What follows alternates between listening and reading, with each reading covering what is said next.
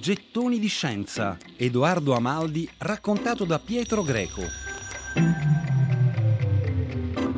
Il premio Nobel assegnato a Fermi nel 1938 era dovuto essenzialmente a delle ricerche effettuate nel 1934 a Roma in via Panisperna, ricerche eh, a cui aveva partecipato anche Edoardo Amaldi e che consistevano nell'aver trovato la chiave di volta per entrare nel nucleo degli atomi e questa chiave di volta era i neutroni lenti e eh, Fermi viene premiato per questa scoperta, oltre che per una scoperta sbagliata, diciamo, perché aveva pensato, avevano pensato i ragazzi di Panisperna e Fermi in prima persona che avessero ottenuto con i neutroni lenti degli elementi transuranici. Non si erano accorti che molto probabilmente avevano ottenuto la fissione eh, del, del, dell'atomo e quindi riceve un premio Nobel a metà giusto e a metà, insomma, in qualche modo eh, sbagliato.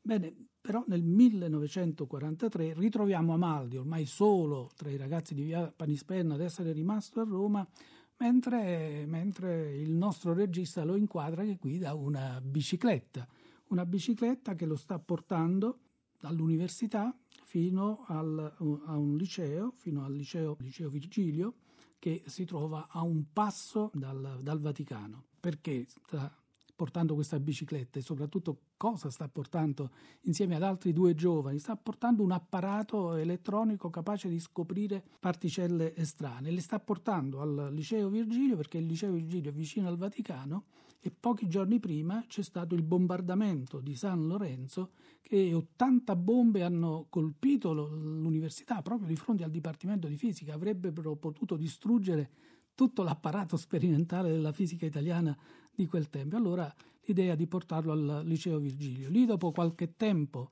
si, eh, si unisce eh, Oreste Piccioni, a Marcello Conversi, si, si unisce Ettore Pancini che porta ulteriori strumenti. I tre insieme eh, otterranno una scoperta fondamentale, scopriranno che alcune particelle provenienti dai raggi cosmici in realtà non sono una sola particella, il mesotrone, ma sono due particelle, una con carica positiva, l'altra con carica negativa e quella con carica negativa sembra proprio il fratello grasso dell'elettrone. Hanno scoperto il muone e questa scoperta, voluta da Amaldi e realizzata da Piccioni, Conversi e Pancini, è l'atto fondativo della fisica partic- delle particelle, della fisica delle alte energie.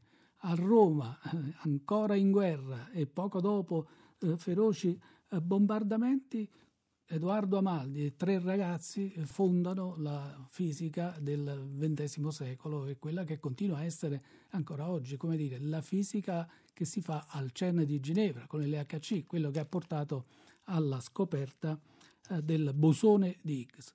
Tutto questo è già Amaldi che sta agendo per ricostruire la fisica italiana e ci riesce da subito.